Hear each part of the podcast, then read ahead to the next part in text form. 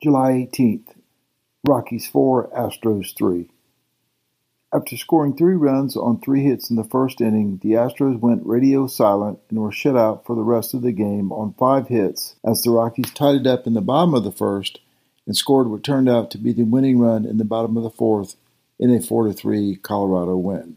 Hunter Brown pitched five in the third innings, giving up four runs on six hits while striking out seven and walking zero and dropping to six and seven with a 4.26 ERA on the season. The Astros got two and two thirds shutout innings from Ryan Stanek, Hector Neris, and Bryan Abreu out of the bullpen. Chas McCormick continued his hot streak with an RBI single in the first and also scored a run. The Astros are 52 and 43 and four and a half games behind the Texas Rangers.